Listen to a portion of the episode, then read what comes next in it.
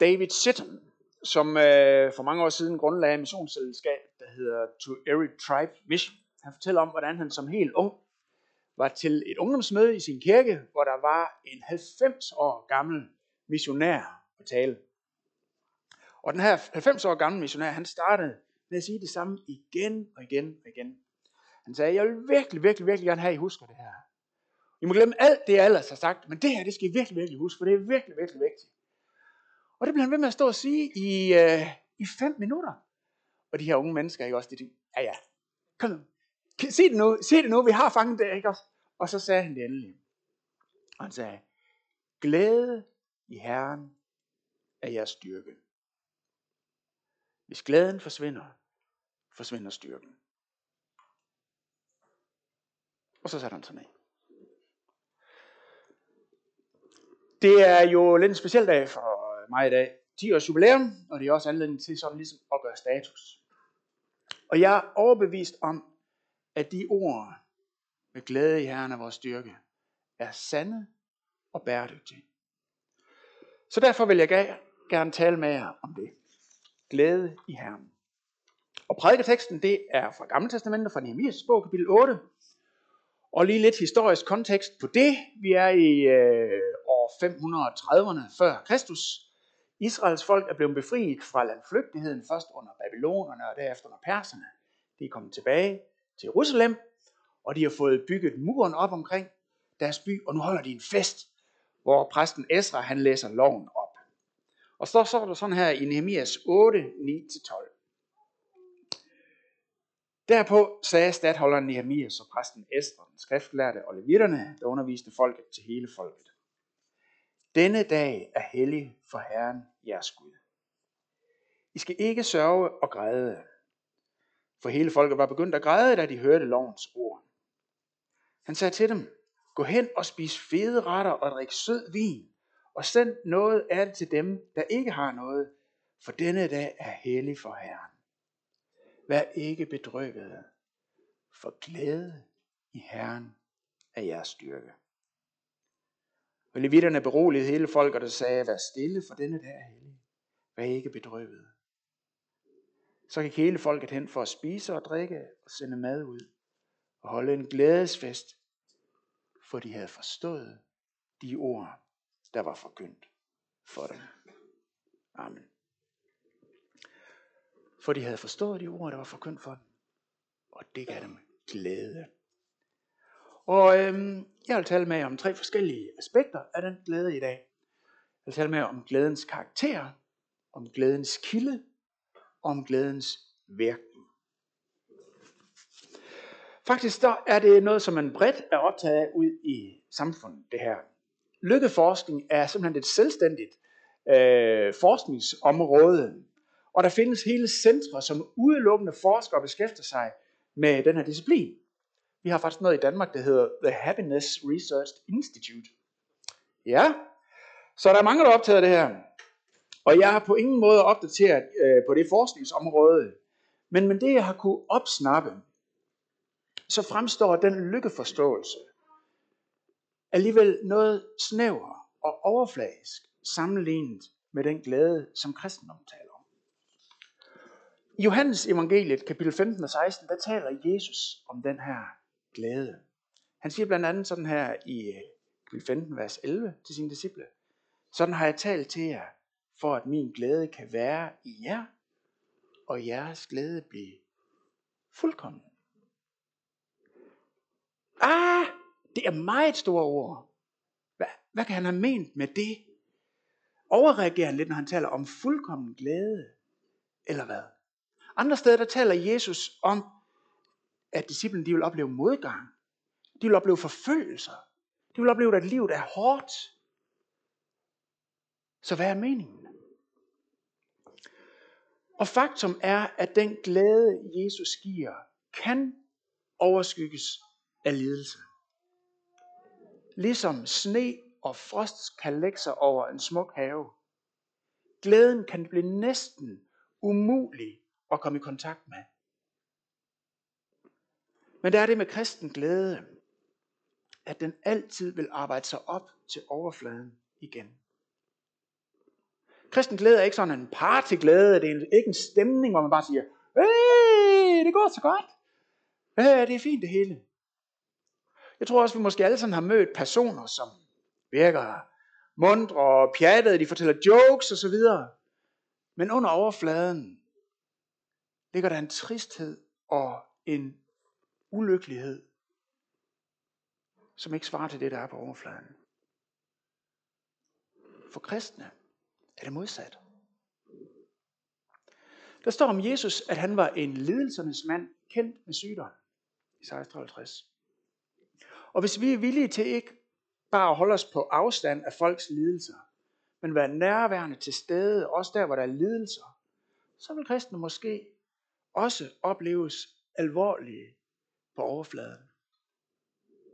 Men nedenunder vil der være et grundvand af glæde. Et grundvandshav af glæde. I Rombrevet kapitel fjorten, vers sytten, der står der, at Guds rige er glæde i Helligånden. Der står ikke, for nogen af de kristne, så vil de opleve glæden i Helligånden. Eller for bestemte personlighedstyper, så vil de højst sandsynligt opleve noget glæde. Eller måske, hvis man er heldig, så vil det betyde, at der vil opleves som glæde. Men Helligånden vil altid skabe glæde i den kristne. Og ja, glæden kan blive dækket af modgang, så vi slet ikke kan komme i kontakt med den. Men den vil aldrig blive udslettet. Den vil altid arbejde sig op til overfladen igen. En anden karakteristika er, at glæden ikke er afhængig af omstændigheder. Jesus han bruger et billede i øh, Johannes seksten enogtyve, som, som hjælper ham rigtig meget til at forklare, øh, hvad det er for en glæde. Og han forklarer sådan her. Når en kvinde skal føde, har hun det svært, fordi hendes time er kommet. Men når hun har født sit barn, husker hun ikke mere sine trængsler af glæde over, at et menneske er født til verden.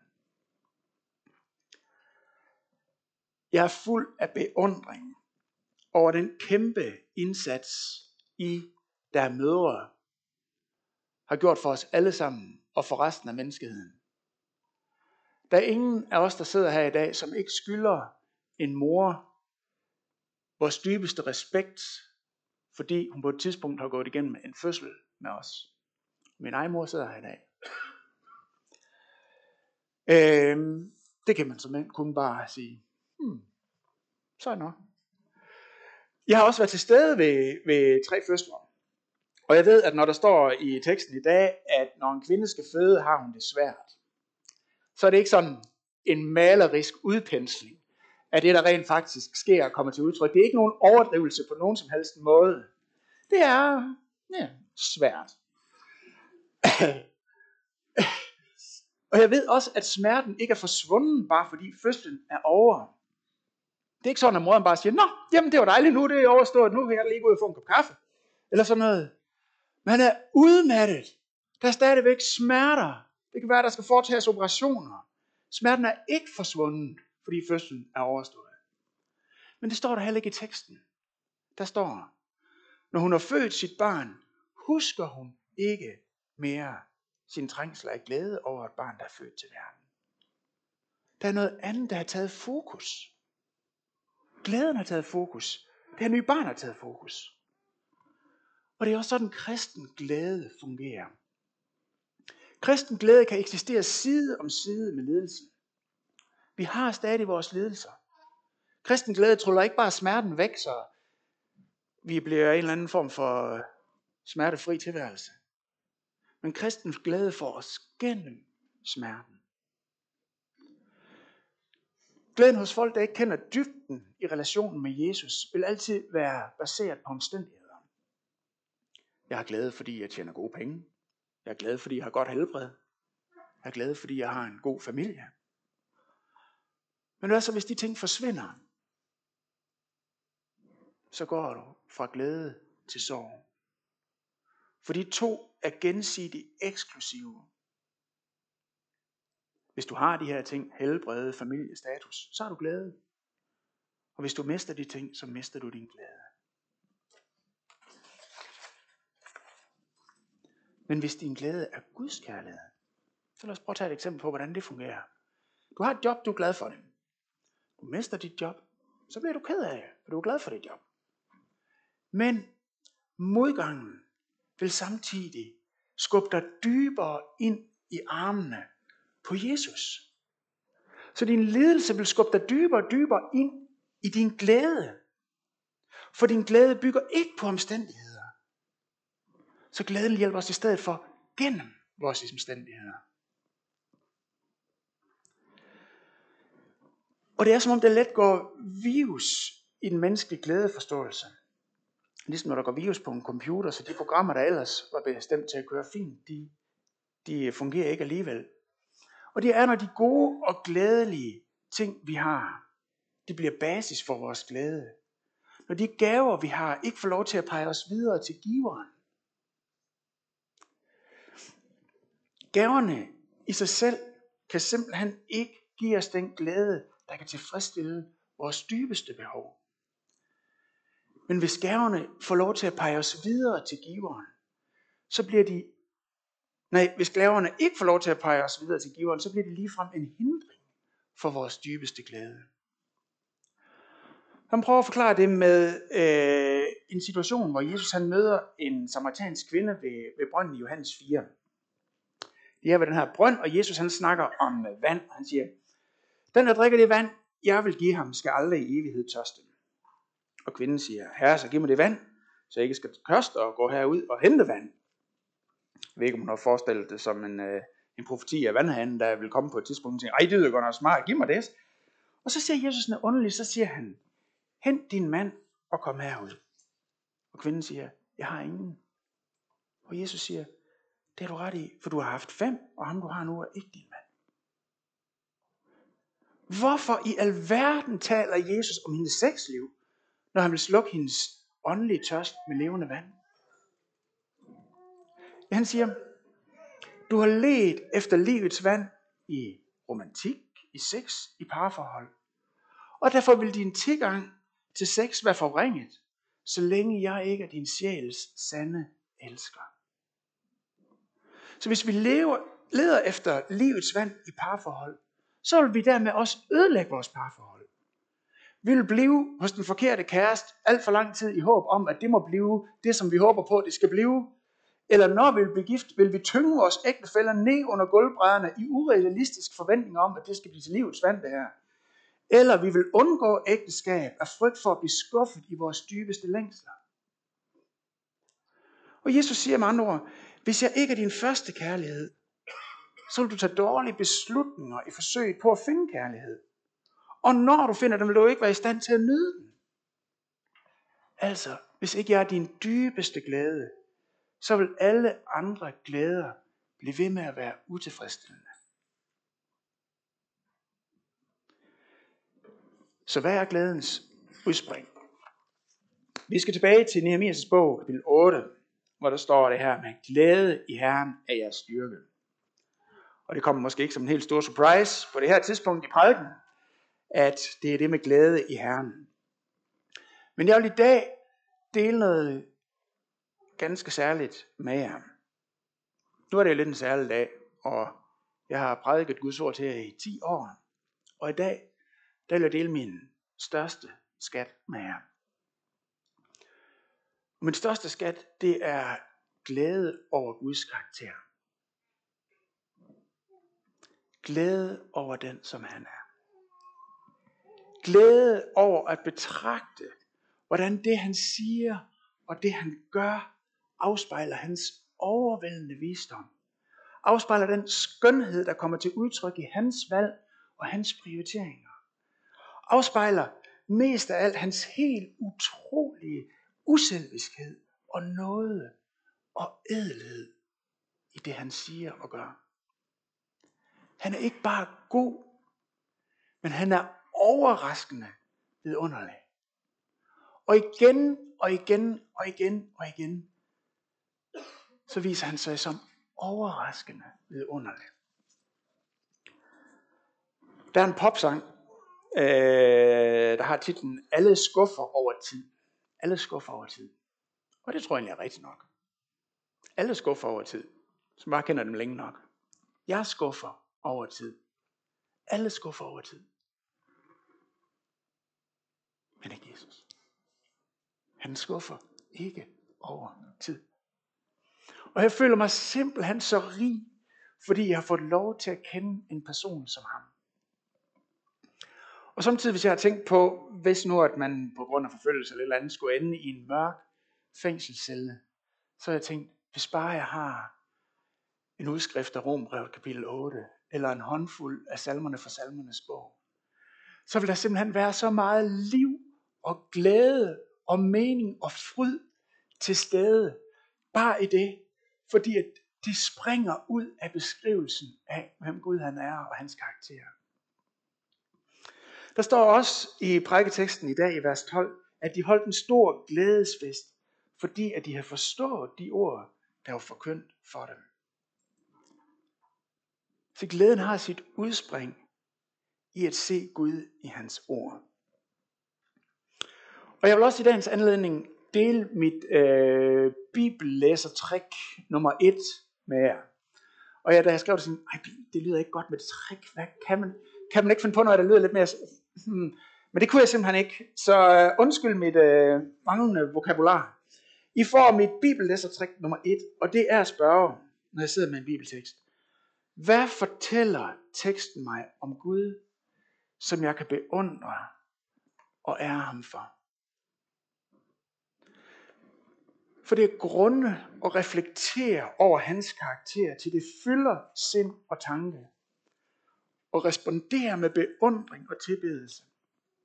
Og dvæle ved hans karakter, det vil vise os en overjordisk skønhed og rigdom og mening, som er kilden til al glæde. Glæde i Herren er jeres styrke. For nogle år siden, da så mine drenge så et uh, program, der hed Storenørd.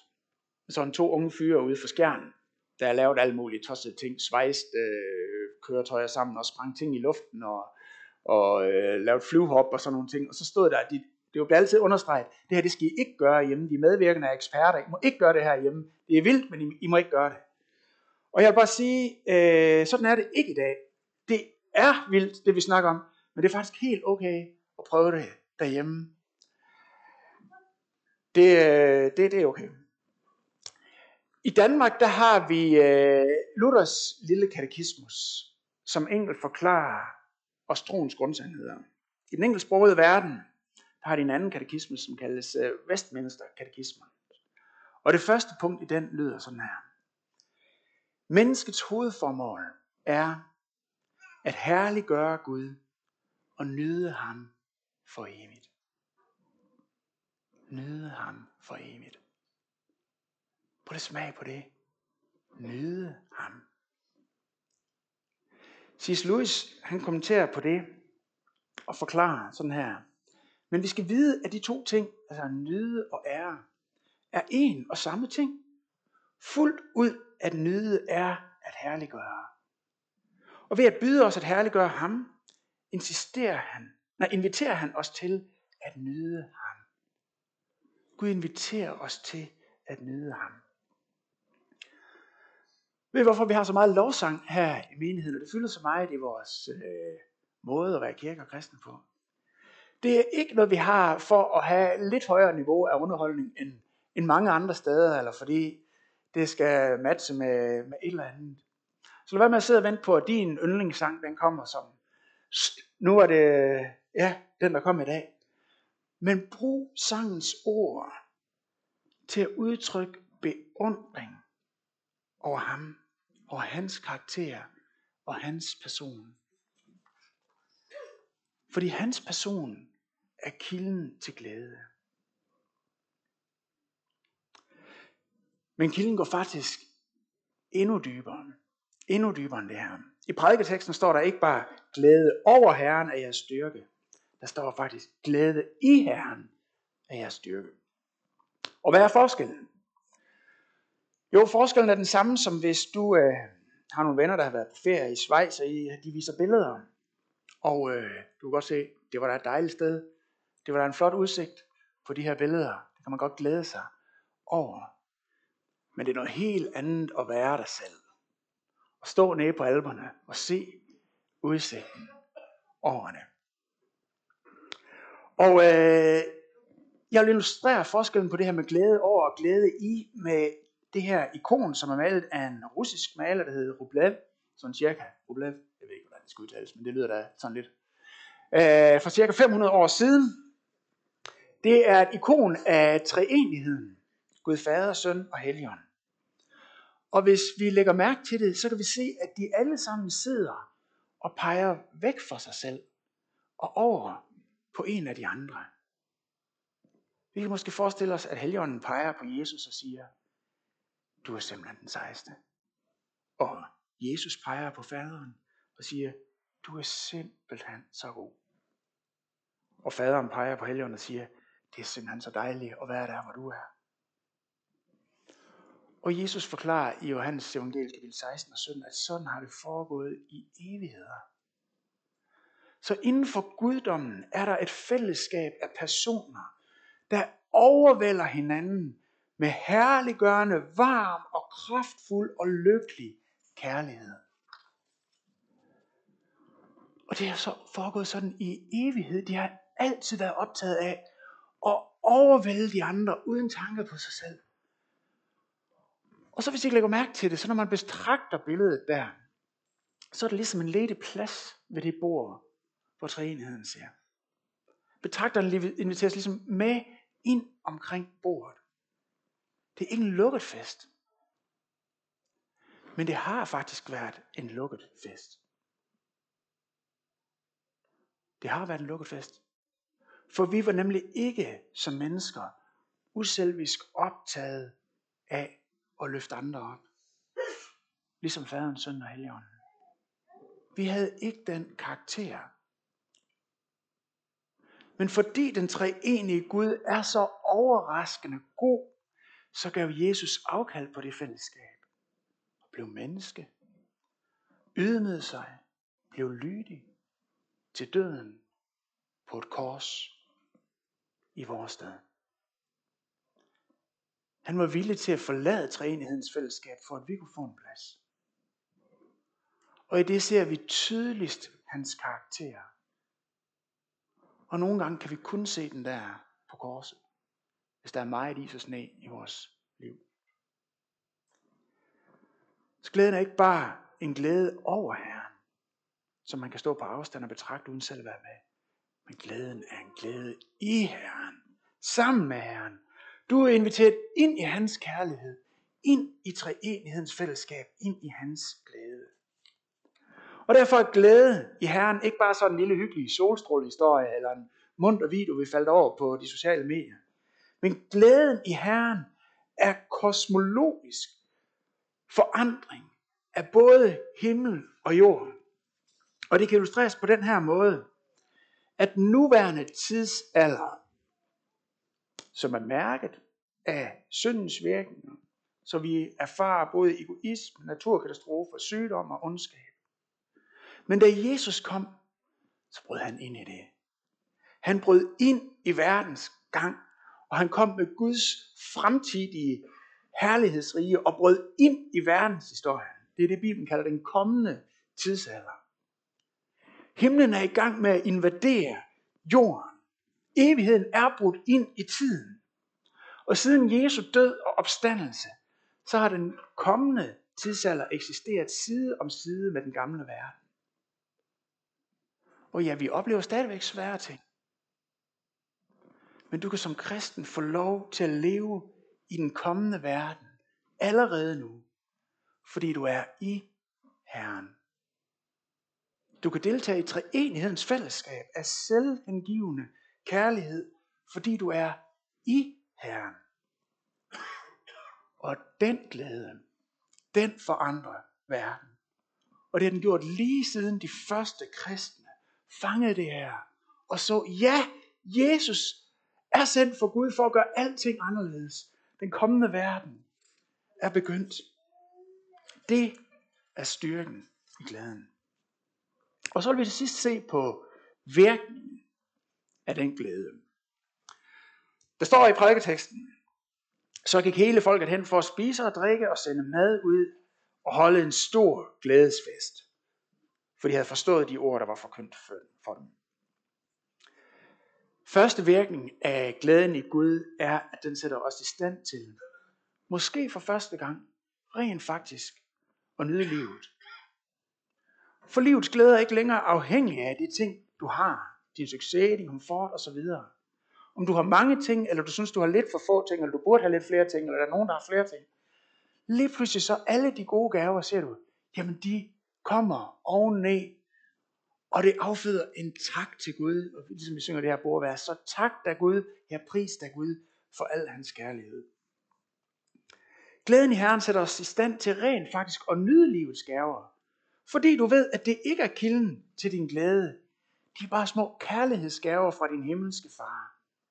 Han er din glæde, og taknemmelighed vil begynde at boble op. Den anden virkning af glæden i Herren er, at den gør dig ufattelig gavmild. Der står i teksten, at hele folket begyndte at sende mad ud til dem, der ikke havde noget, i vers tolv. Og vi husker, hvad der var det helt centrale i treenighedens væsen. Nemlig det at overøse den anden med kærlighed. Og dele glæden ud og invitere andre ind i fællesskabet.